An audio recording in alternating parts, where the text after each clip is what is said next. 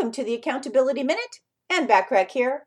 If there is one thing that holds the most power over your success, you can bet that it comes down to your beliefs.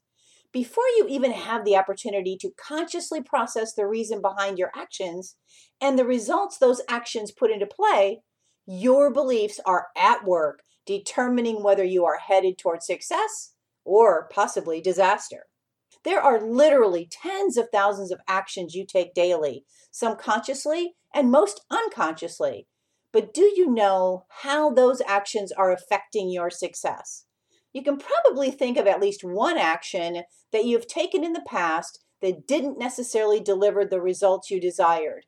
With conscious awareness, you have the ability to examine and identify what went wrong and what you could change to bring about a different result next time. This is just an example of conscious awareness.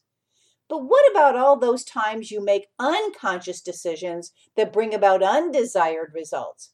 How do you stop them from occurring?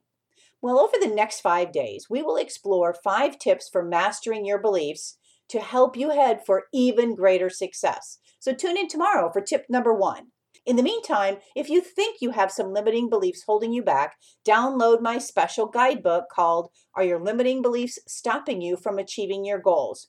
You can get that at accountabilitycoach.com backslash request hyphen guidebook hyphen limiting hyphen beliefs.